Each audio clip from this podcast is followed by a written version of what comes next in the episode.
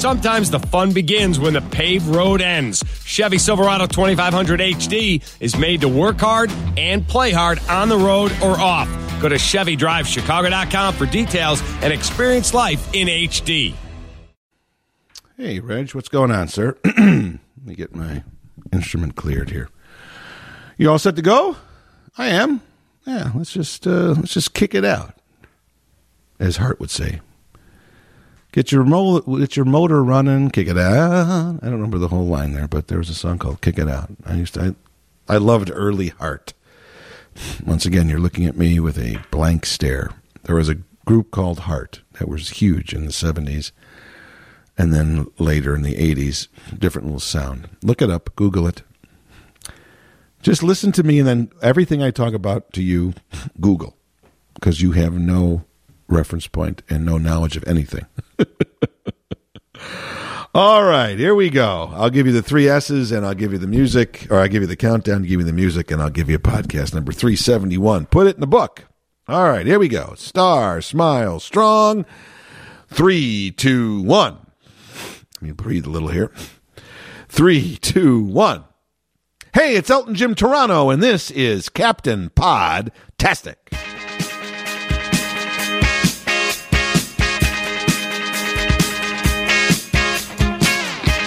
And welcome to another episode of Elton Jim's Captain Podtastic. Every Monday, a new episode is posted at WGNRadio.com or wherever you go to find your favorite podcast. We are there. And don't forget to tell your friends, tell your family, tell anybody who listens to a podcast that your favorite podcast is Elton Jim's Captain Podtastic. And why the heck isn't it theirs too?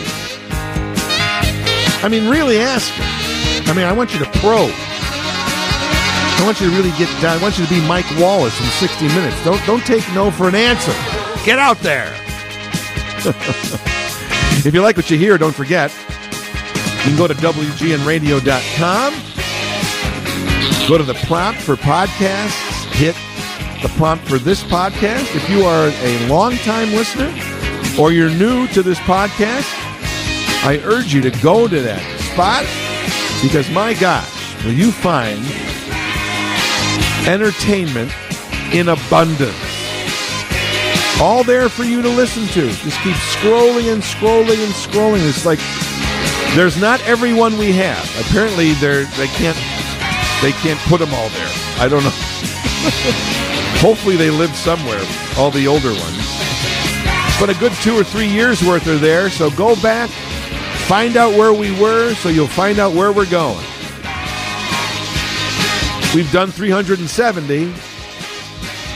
This is 371. So, some interesting news the last couple of weeks ago.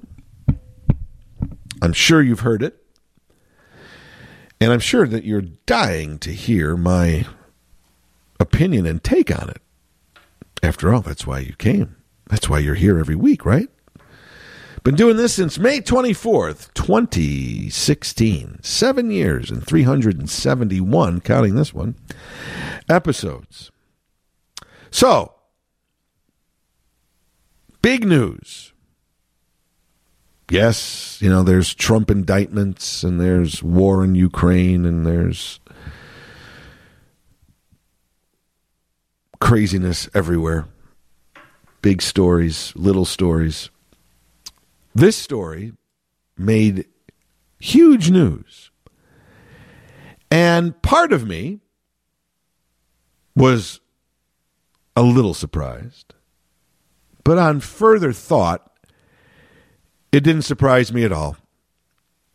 In today's clickbait world, in today's internet news world, um, it doesn't take much of a big, real news story and define real. I guess I should say it doesn't take much for a semi story to become a big story. Because in today's world, everything is overblown. That's the whole internet. The internet blows up, and tries to make every story sound so much more interesting than what really is there because they want you to get those clicks. They want you to get those views. They want you to get those shares. They want you to get those likes.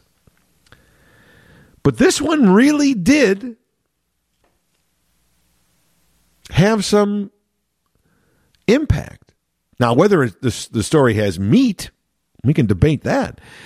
But you cannot deny the impact that it had and the reaction that it got. It didn't take quick clickbait. It didn't take some hyperbolic headline. The news itself was of great interest, which probably says more about us as a culture than it says about the news itself. The fact that this would take on such huge proportions in the grand scheme of the news that happens on a daily basis. But regardless, a game show host announced he was retiring. And you would have thought that the war in Ukraine just ended, or that World War III just started, or the World War III just ended. This news was everywhere. Pat Sajak, 76 years old, hosting for more than 40 years, Wheel of Fortune, one of, if not the most popular game shows in the history of television, right up there with Price is Right in terms of popularity and longevity, although Price is Right is 50 years old. But it's become such a benchmark watershed part of our pop culture.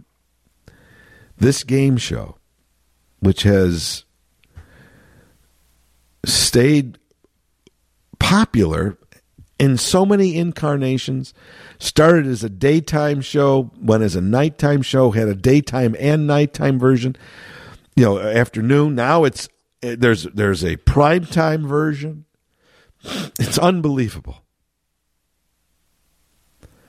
So Pat Sajak, the amiable host, announced after 40 years at age 76 that he was going to retire and step down as the host.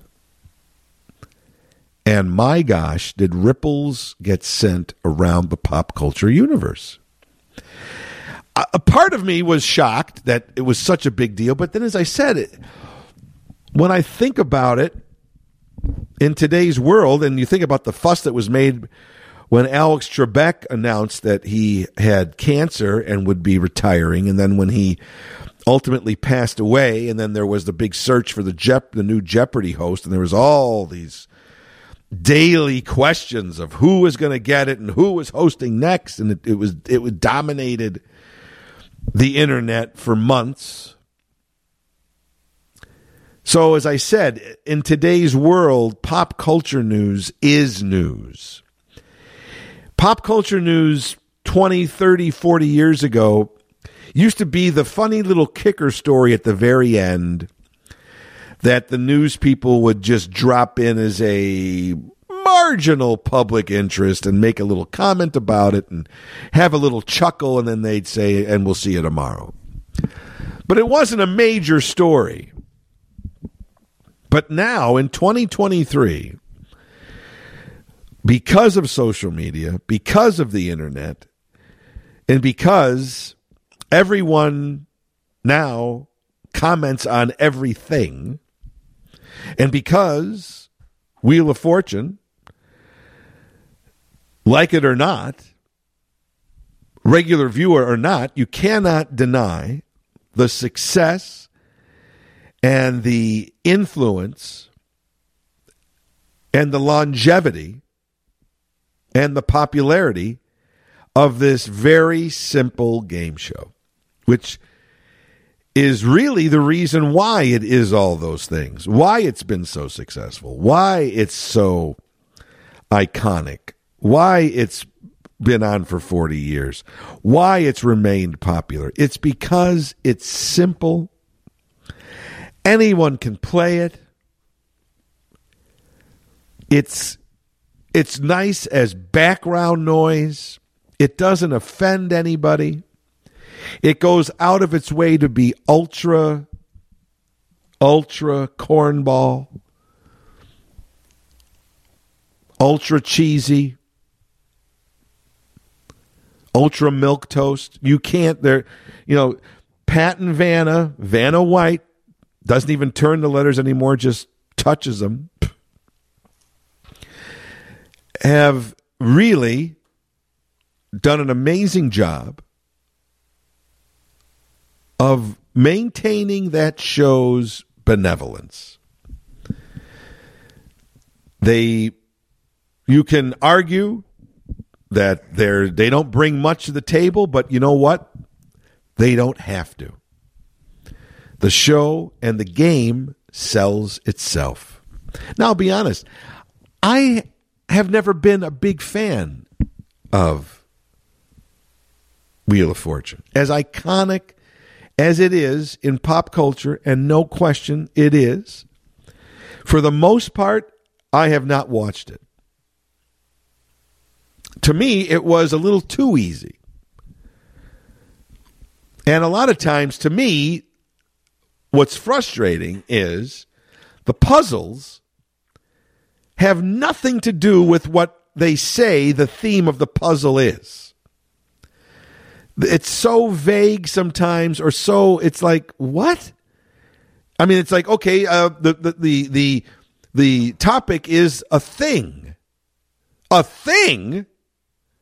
Well, what's a thing? Could be anything. So that's always driven me crazy. That I wasn't very happy with the way the puzzles were presented in their categories. To me, they were too nebulous and too vague and too over encompassing. So it and when you read the when the puzzle was finally delivered, you're like, okay, uh, I get it. I guess it does technically fall into that category, but that's not the category I would have used to describe this puzzle. I was never a big fan of Pat Sajak. As I said, he was a little milk toast, a little corny for me. I appreciated Vanna White, pretty woman, but I never was gaga over Vanna. So I never really have watched, and, and, and I can honestly say in 40 years, I haven't, I've, if I've watched full, and I'm not exaggerating, if I've watched 10 episodes of Wheel of Fortune in the last 40 years, and I watched for a good time there, I, and I still watch a lot of television. But Wheel of Fortune has just never been on my radar screen. I love game shows, and I love old game shows. I'll watch Buzzr in the Game Show Network. I love Match Game. I've seen the reruns millions of times. I still will watch on occasion the new episodes of Price is Right. Not a fan of the new um, Let's Make a Deal. Not a big Wayne Brady fan. He's bringing too much. The show's too much about him and his improv stuff. It's the game we watch for. It's not the host. It's the game. And that's where Pat Sajak, even though he's not my cup of tea, I have to give him credit. The game explains itself. The game plays itself out. Pat does what he needs to do. He's amiable and affable and nice to the contestants. He's always optimistic. He's always encouraging. He'll tell a, a bad, corny, horrible joke, and then they'll spin They'll ask for a vowel. oh, they'll buy a vowel, vowel, ask for a letter. The cool thing I used to like about the early days of um, of Wheel of Fortune was that you got you won money and then you bought things. Remember that? Now you just win money.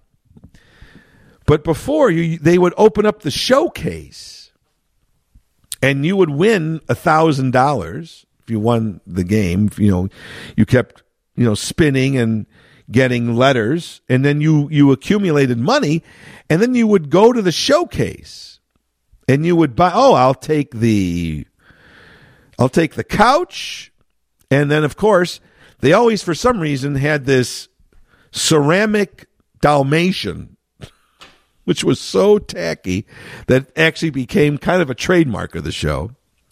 And some people would actually buy because it was wasn't you know people were trying to use up the money. They only had fifty dollars left. And if you remember in the early days of Wheel of Fortune, people would go and they would buy the sofa, or they would buy a vacation, or they would buy whatever what they had with the money they had to buy. And then of course, what would they do? I'll take the rest. What? Finish, fill in the blank.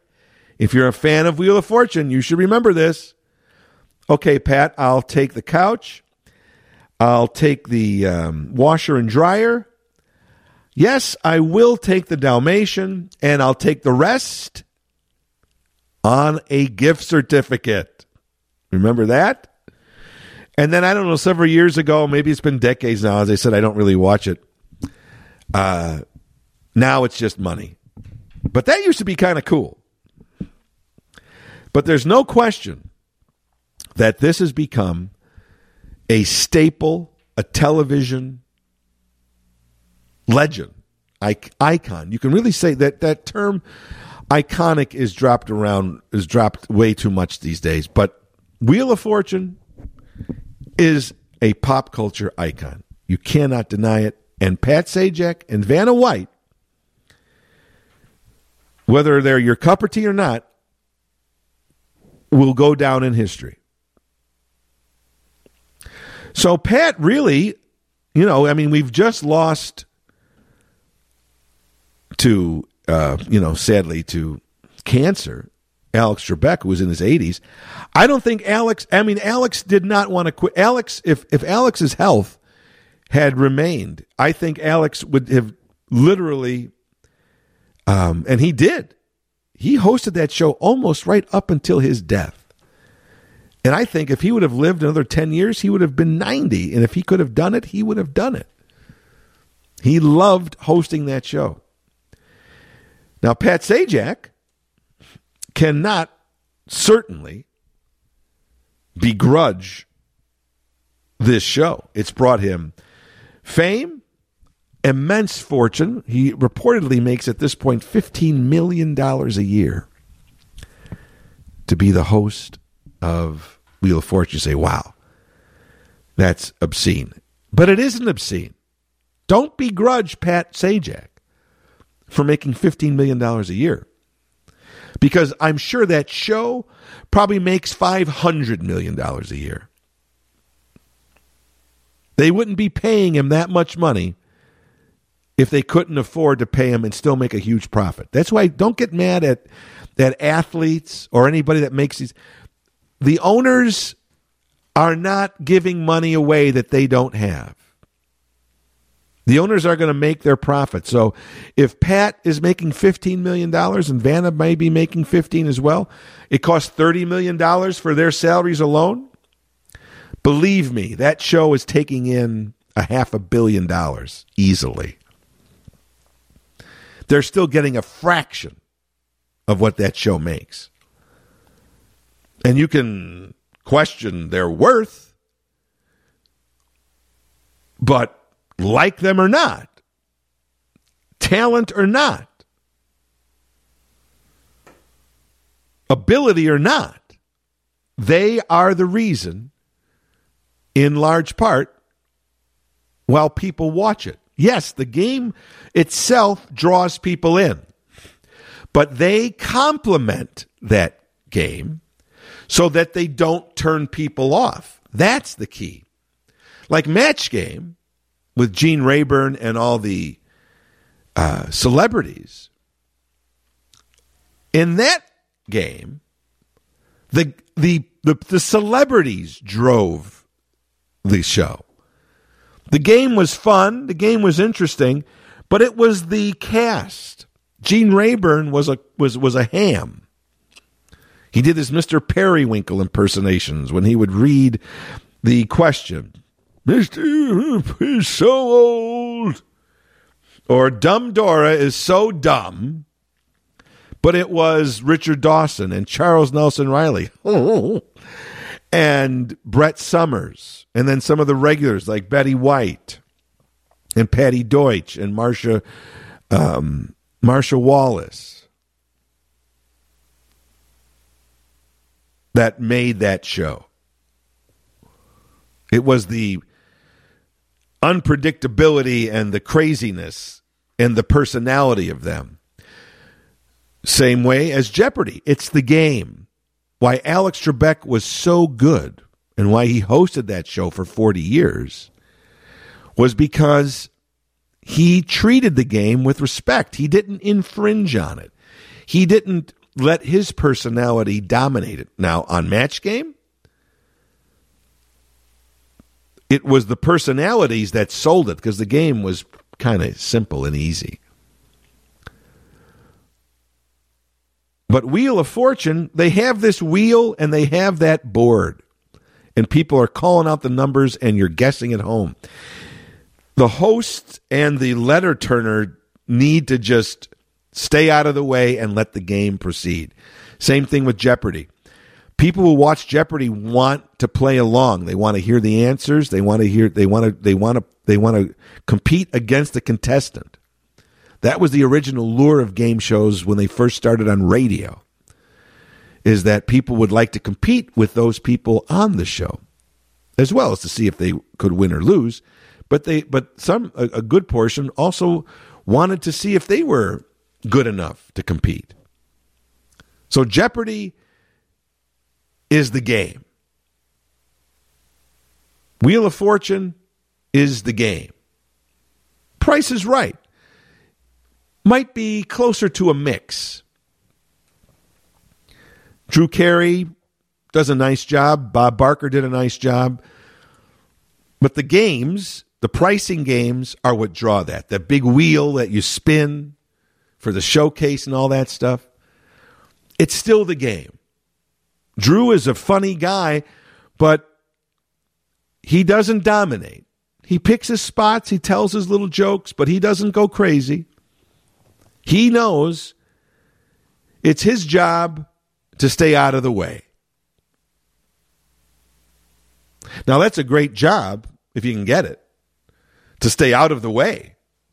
The game is so great that your job is to just make sure it stays on the rails. Once again, don't do anything to sh- to rock the boat. Even if you're an edgy comedian, which Drew Carey could be, but he knows his audience and he knows what's expected of him. Now, some people could say, oh, well, Drew Carey's been a, a sellout, you know. Well, perhaps he has. But he hit the lottery with that show in terms of a, a lifetime uh, of, uh, of job security and a boatload of money, as has Pat Sajak for 40 years. So a lot of people are wondering why would Pat Sajak leave this job?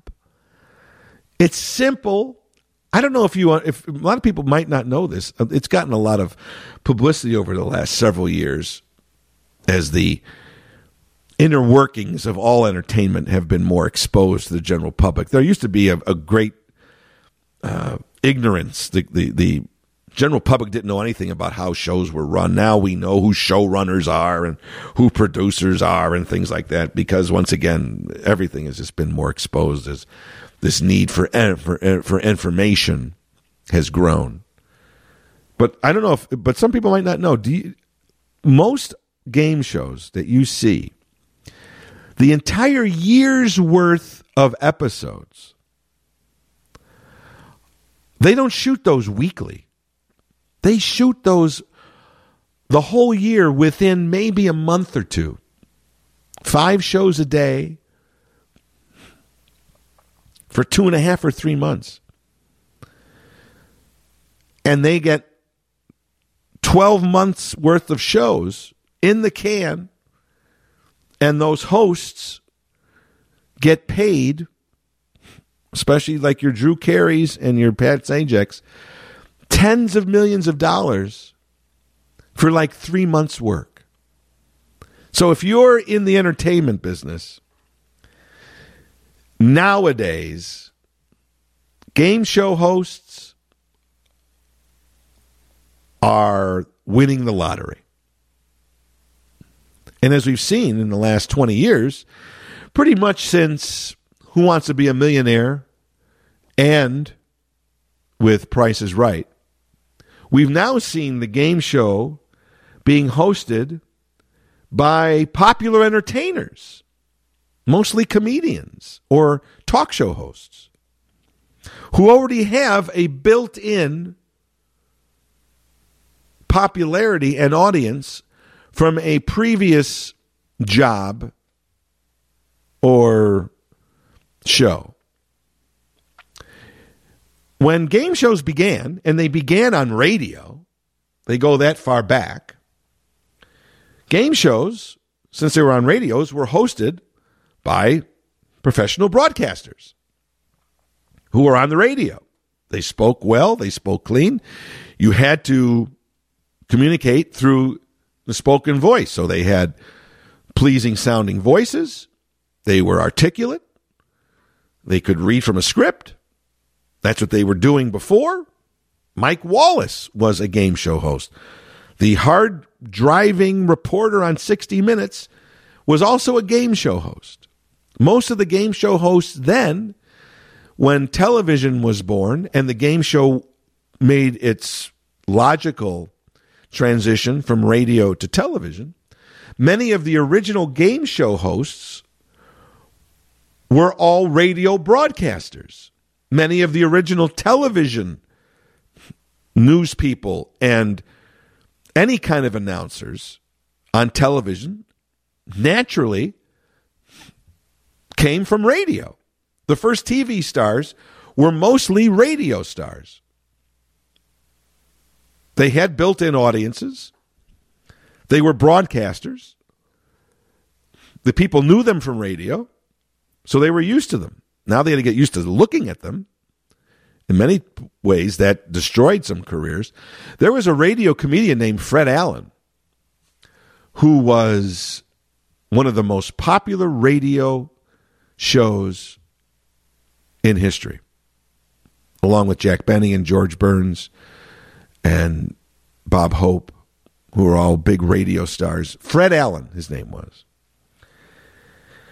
And he had a hugely popular radio show. He was a comedian, and he had a hugely popular radio show. And while Jack Benny and George Burns and Bob Hope and Milton Berle and many others that were big in radio in the 30s and 40s made the transition to television and hosted their own shows, Fred Allen Could not. Do you know that name? Probably not. If you listened to radio 70 years ago, you knew Fred Allen. But we don't remember Fred Allen anymore. Because Fred Allen was really not a good looking guy. He was the original face for radio. He was funny. He had a huge audience on radio. But when he came on television, he was not a good looking guy. And people did not take that same audience that listened to him on radio they wouldn't watch him on TV. His career literally just went into the basement. He still appeared on game shows every so often, but he he should have been huge on television. But he wasn't a good-looking guy. TV is a visual medium. Now Milton Berle wasn't a great-looking guy either, but Milton Berle was smart in that he played off that and he dressed up like a woman and he didn't have to be good looking. But when people saw Fred Allen, they they weren't immediately attracted to him as they were other people like George, like Jack Benny, who these guys weren't, you know, Adonises, but Fred Allen just had a, a very odd look to him. And his career completely toppled when television came. But most of the original game show hosts were all broadcasters. So, your Gene Rayburns, your Jack Barrys, your Bill Cullens, your Allen Luddens, your Tom Kennedys, your Wink Martindales, Jim Lange, many of the Bob Barker, they were all radio people. They worked in radio somewhere. They were announcers, they were reporters, they were news people, but they were broadcasters. They were radio broadcasters.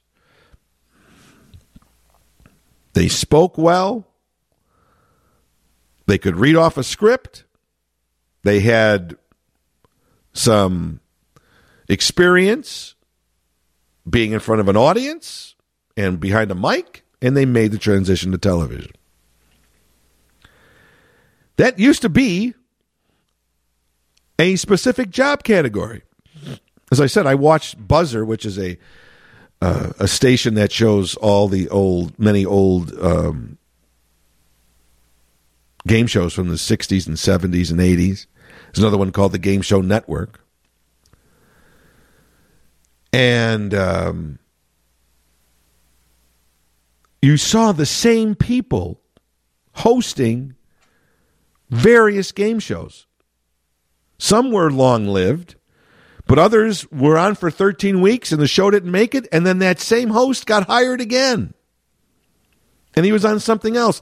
Tom Kennedy was on a million game shows. He was on Split Second and he was on Name That Tune and he was, and Bill Cullen was on, Bill Cullen was the original host of Price is Right. And then he did Blockbusters and he did, and then they did nighttime versions. You'd see the same people. Chuck Woolery was another one.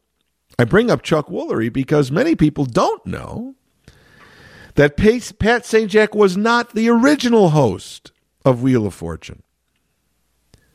The original host was Chuck Woolery. And Vanna White was not the original letter turner. Susan Stafford was. But from what I understand, and that show was on and it was popular. It was on during the day. And it was on. And apparently, Chuck Woolery, who went on to then host many different shows, including his biggest hit later became Love Connection in the 80s. But he bopped around like all those other game show hosts, like Wink Martindale with Tic Tac Toe. He hosted a million things. Like I said, Tom Kennedy. All these guys, they bopped around. Jim, Jim, uh, uh, Jack Narz, who was Tom Kennedy's brother. Did you know that? There's a guy named Jack Narz who hosted many shows, including the original Concentration and a show called Now You See It. He was Tom Kennedy's brother. Could you imagine that? Two game show hosts in one family. Tom Kennedy changed his name, but their real last name was Narz. They were brothers.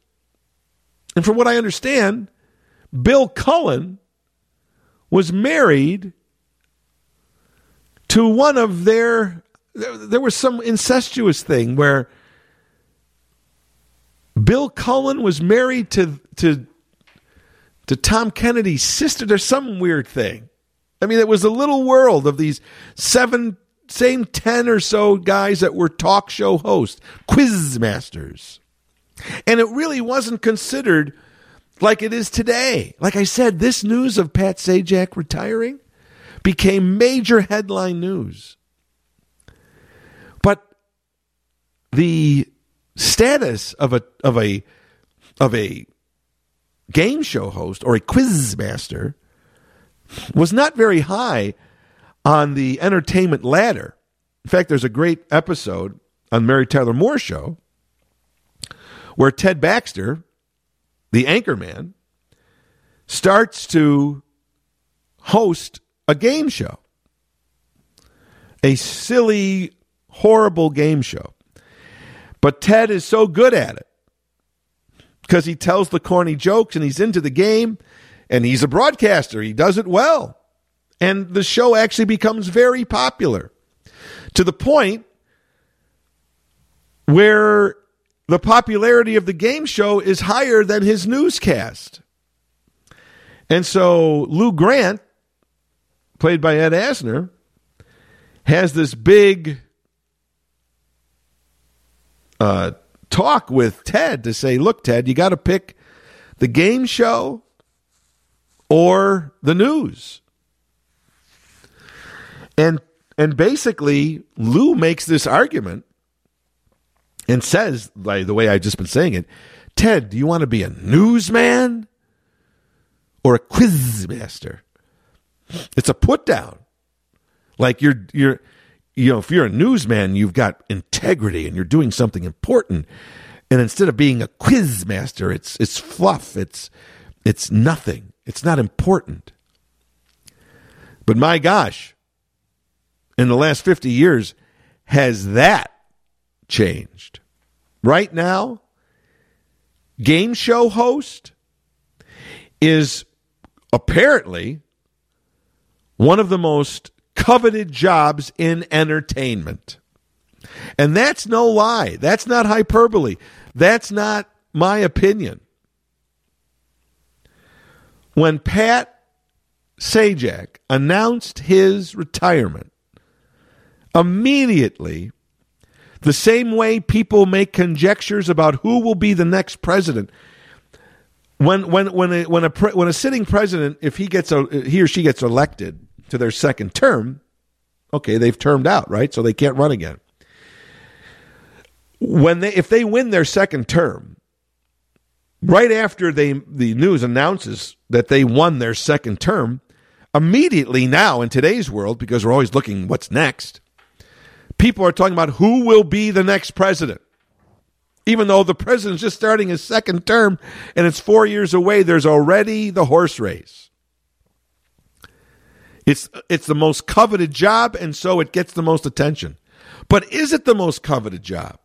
Because when Pat Sajak made the surprising announcement, because people just figured, you know, he's so synonymous with Wheel of Fortune, the show's going to be on forever.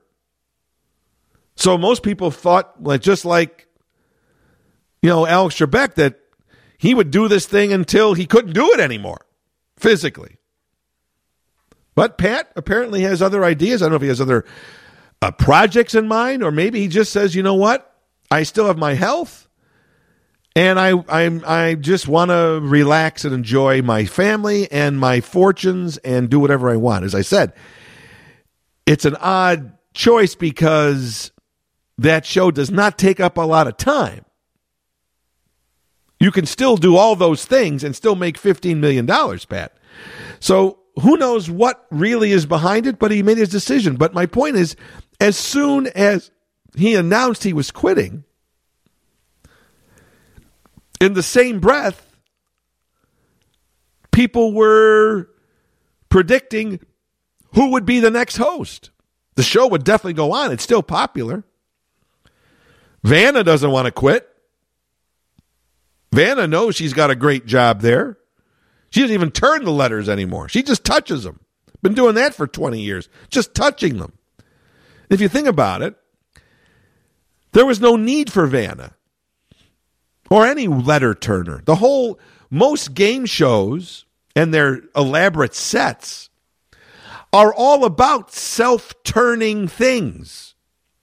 In the early days of Jeopardy, before video and digital, they would go to the, the, the board and the, the question would turn on its own electronically. Vanna's lucky in that they could have saved money. They just wanted a pretty girl to be there turning the letters. She never said anything. But they didn't really have to have a letter turner. They could have just they they could have had those electrically electrically turn themselves, and Pat could have said, "Oh yes, there's two L's," and the the thing would have turned. They didn't have to have somebody physically on stage doing that. They did it because they wanted a pretty woman to turn the letters. It was very sexist for the day. There's no question about that. If you ever watch Match Game, you'll know during the super match, you know, they had these little those little things that slid. They would say, you know, Butch Cassidy and blank. And then there would be the three categories, and then there would be the three answers, according to the, uh, you know, the audience poll. And many times Gene would say, "Slide it, Earl." There was some guy behind the set who would move the thing physically, and you would see the word. It wasn't electronic. There was a guy that was physically moving it. So there could have been some guy smoking a cigar, sitting on a stool, the way they could have designed the set. And when Pat said, Is there an L?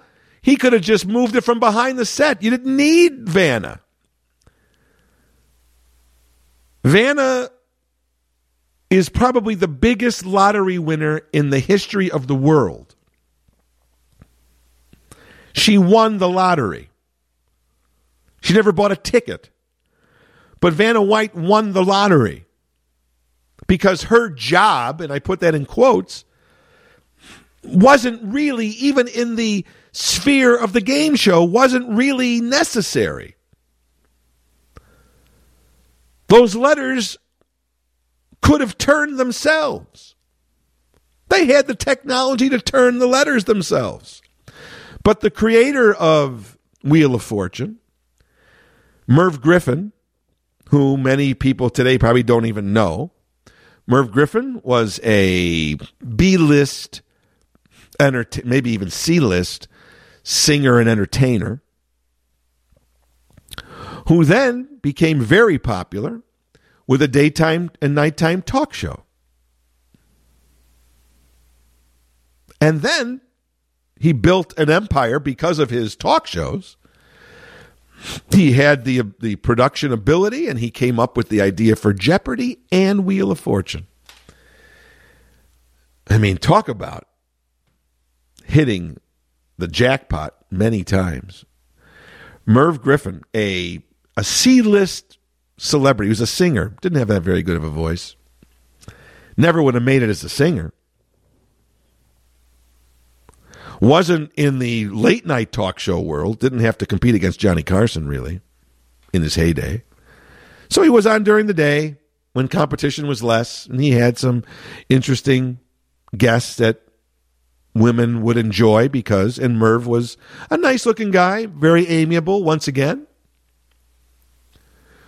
And back then, I'm not being sexist at all. Most the most in the 40s and you know in the 50s and 60s and 70s and even the 80s, most women were not in the workplace. So they were watching daytime TV as background noise when they were doing things around the house. That's that's the way culture was. Don't I'm not being sexist. I'm just telling you the truth. So Merv was a once again non-threatening entity. Had some guests on that women would like, actresses, psychologists, things like that, books and and wound up being a very popular daytime talk show host. And then came up with these game shows. But those two, my gosh, those are literally, those two shows are multi billion dollar revenue makers. Merv Griffin. Who would have thought? I bet you not even Merv. I'm sure Merv was shocked at his success. Those game shows became the biggest success of his life, much more than the, than his TV shows, and they live on today. But my point is, when Pat Sajak announced he was retiring, not only was this big news, but immediately there was conjecture as to who would take his place. And within a couple of weeks after, people have already now, now, right now, we are in the middle of it. Everybody in the entertainment world is throwing their name in the hat. Right out of the box, Ryan Seacrest, who ultimately, and now again, I, as as I record this, nobody's been announced because Pat's going to do this for a year, and I'm sure maybe six months from now they'll they'll announce who the new host will be. So no one really knows for sure. There is some wonderings if it might be Vanna. There's might there's some wonderings if it might be Pat Sajak's daughter. In today's world, uh, you know, I, today, especially on television, women are getting jobs that used to be considered men only jobs. So it would it would make sense that a woman might be the new host. They don't need somebody to turn those letters. We already know that. So maybe Vanna makes the move. Who knows? But right away, within a day, Ryan Seacrest's name emerges. And let's be honest, I'm not a big Ryan Seacrest fan. He's once again, you know, he's likable, but he doesn't I mean, he's he's he's cookie cutter. But that's what appeals to middle America. It always has. Ryan Seacrest is our version of Dick Clark. Dick Clark from the 40s and 50s and 60s and 70s and 80s and into the 2000s was on he had 15 different jobs. He was on television every show. He was a game show host of $10,000 Pyramid. He was on Bandstand. He did Dick Clark's Rockin' Eve. It still has his name on it every year. He produced the Golden Globe Awards. He produced the American Music Awards. This guy had a another, just like Merv Griffin, I'm telling you about. Dick Clark, Google him, had a multi-billion dollar media empire. He hosted a show called Bloopers and uh, uh, you know, blooper show with like from the, all the mistakes that they would make on TV shows. Him and Ed McMahon. He was just like Ryan, Ryan Seacrest. In fact, Ryan Seacrest uses Dick Clark as his role model, and Dick Clark liked him. He saw that Ryan Seacrest had that mass appeal. Ryan Seacrest does not offend anybody. Ryan Seacrest, women like him. He's a he's a nice looking guy. He doesn't say anything that's going to um, make him controversial. He was on with with Kelly Ripa on that show. He was the host of Idol. He's he he has a nice smile. He's encouraging. He you don't know anything about his opinions. He doesn't he's not going to be divisive. He's very milk toast, but that's what though that job entails and he does it well whatever that is. He's kind of a he's vapid in many ways, but you know what? It doesn't matter. People like him. Women like him, and that's important. Women are big TV watchers, no question. So, right out of the box, Ryan Seacrest's name was mentioned, and those of us that aren't big, you know, Ryan Seacrest fan can roll our eyes. But uh, but then you, I also have to be honest. Ryan Seacrest is the perfect choice to take over that show because of all the reasons I just said. For the same reasons that Pat Sajak was good for that show. Ryan Seacrest will will, will not offend anybody. He will be likable. He will encourage the guests just like he does American Idol and he'll have a nice smile and he'll interact with Vanna perfectly, no question, if she stays around. And that show will not even miss a beat with Ryan Seacrest. Will not even miss a beat. And sadly, for for Pat Sajak, who's been around there for 40 years, Pat, if Ryan Seacrest takes over that job, people won't even remember that you hosted it. That's how smooth the transition would be. And once again, I'm not criticizing Pat Sajak, but Pat Sajak is exactly that too. He kept the job because he didn't really bring anything to the job. He was just enough. When he tried to strike out on his own about 25 years ago, CBS thought, well, this guy's got this amazing popularity with Wheel of Fortune. And, you know, he's kind of quippy. He tells these little jokes. He's kind of amiable once again. Maybe he could be a talk show host. He talks to the guests. He's he has these little quips and he's got banter. That's what it takes, right? Well, got this huge audience that like him. So he could be a talk show host.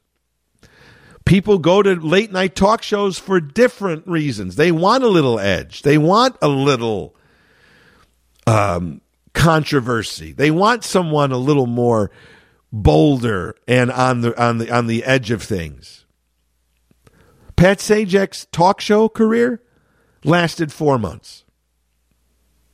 He's been on Wheel of Fortune for 40 years. He had his own talk show on CBS, late night talk show, against Johnny Carson from January to April of the same year.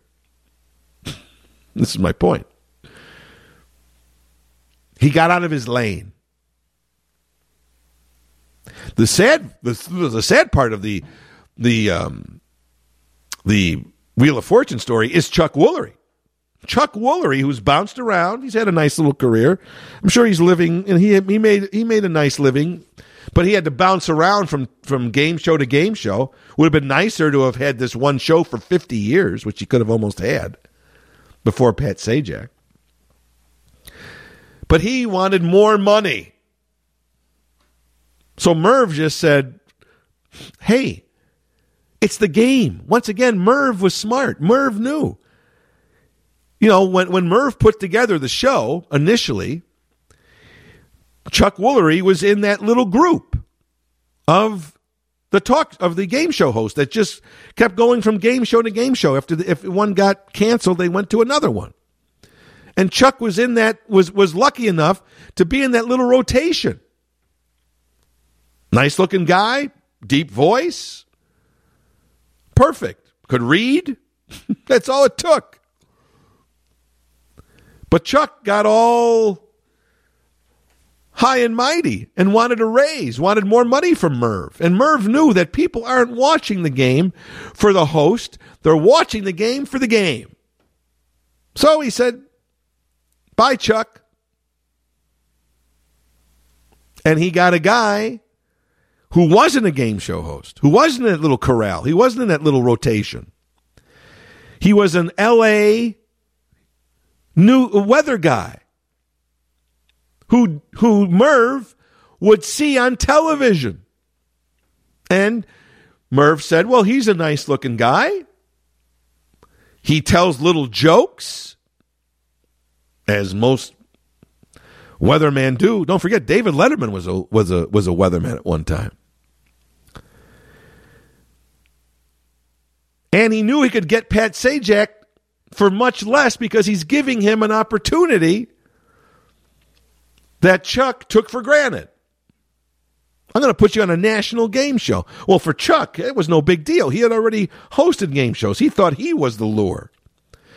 But Merv knew that he can get this this other guy that was a local weatherman who was doing shtickle. He wasn't really a meteorologist. He wanted to be on television. All right, well, I'll put you on television as a quiz master. And got him for a song, I'm sure. Probably got him for half as much as what Chuck wanted. And the rest is history. And Pat Sajak was perfect for that job. But my gosh, not only was there speculation about, and still is, and once again, by the time this airs, I don't know. By the time this is posted, I don't think they'll have named anybody, but right out of the box, Ryan Seacrest's name was mentioned. Whoopi Goldberg said, I'd like to do it. Vanna White said, Oh, I wouldn't mind doing it. Stephen A. Smith, the sports guy on ESPN, he threw his hat in the ring. I don't think that Pat Sajak realized that he had the most coveted job, not only in entertainment, but in the world. Everybody wanted that job.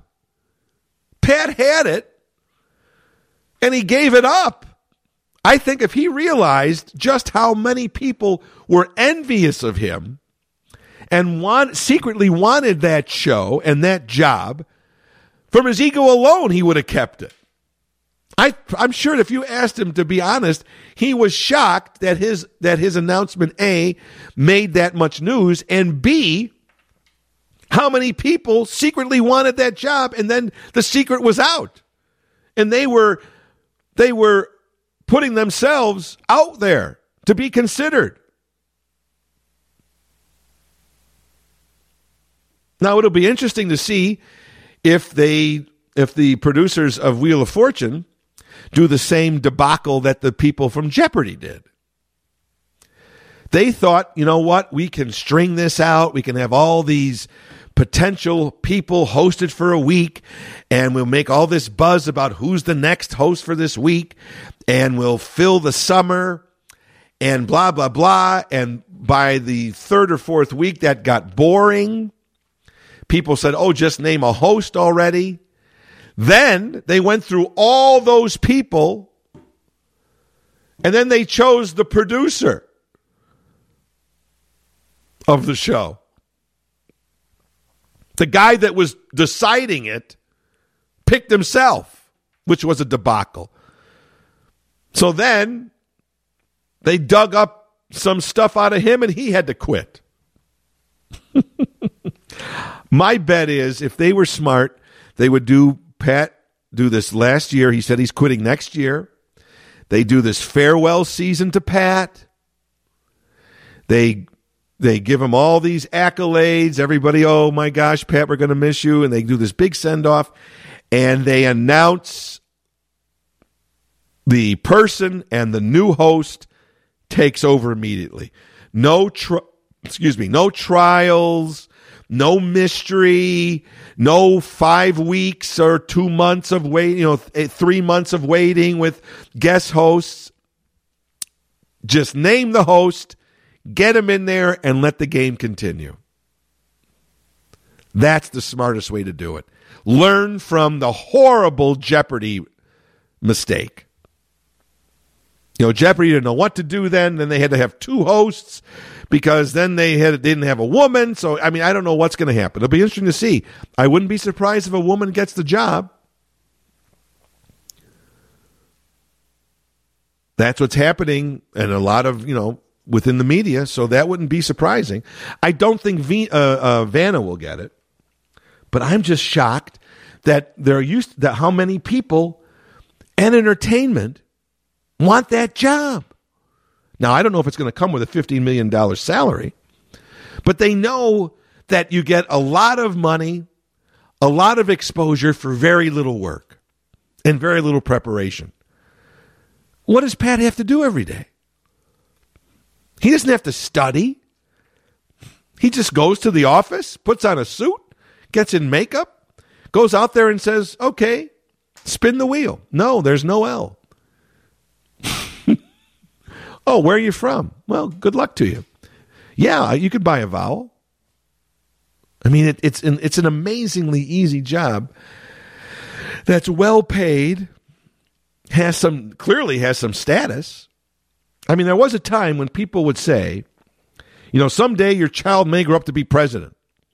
But now I think the host of a game show, especially a beloved game show like Jeopardy or Price is Right or Wheel of Fortune, I think more parents are wondering can my son and daughter grow up to be the host of Price is Right?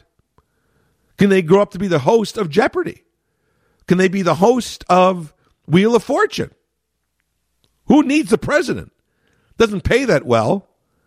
You get criticized every day on, a, on Wheel of Fortune. You got great job security, millions of dollars, and everybody loves you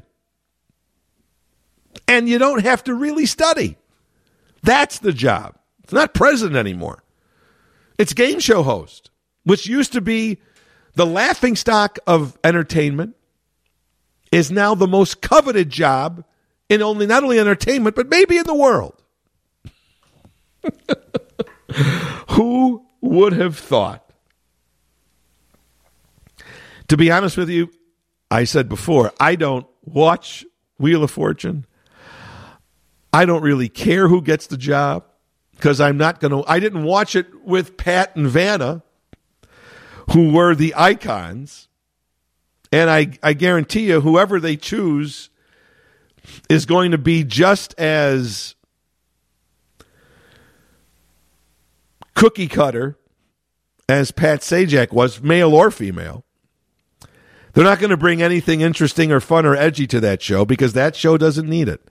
So I'm probably going to continue not to be a wheel watcher. but they don't need me, obviously.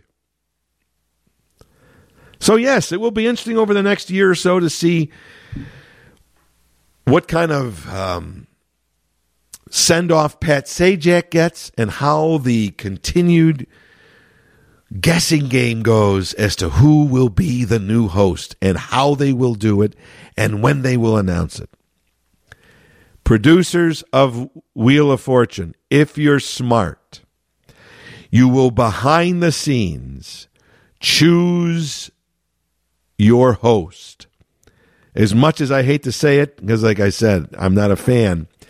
But you know what? If you want to just keep that franchise going without a hitch, yes, the most logical, easy, guaranteed success, as much as it hurts me to say, because the guy's got 18 jobs and he's got billions of dollars at this point, and he's just going to get another job. But you know what? Ryan Seacrest is our generation's version of Dick Clark. He is our generation's version of Pat Sajak. He is our generation's version of Merv Griffin. And these are people who were immensely popular, who didn't rock the boat, who didn't have an opinion. They fit the suit. And that's what the next host of Wheel of Fortune needs to do fit the suit, whether it's a men's suit or a woman's pantsuit or a dress. It Doesn't matter. But the next the next host just needs to fit the suit, fit the image, be slick, be corny, be likable, be affable, and stay out of the way. And that it was the key to Pat Sajak for 40 years, and that will be the key to whoever is the next spinner of the wheel on Wheel of Fortune. And so ends another episode of Elton Jim's Captain Podtastic. Every Monday, a new episode is posted at WGNRadio.com or wherever you go to find your favorite podcast. We are there. And don't forget to tell your friends, tell your family, tell anybody you know who listens to a podcast that your favorite podcast is Elton Jim's Captain Podtastic. And it should be theirs too. Your loyalty and devotion are much appreciated. Hope you enjoyed episode number 371. I'm Jim Turano. I ain't here on business. I'm only here for fun. You've been listening to Elton Jim's Captain Podtastic from the end of the web to your screen.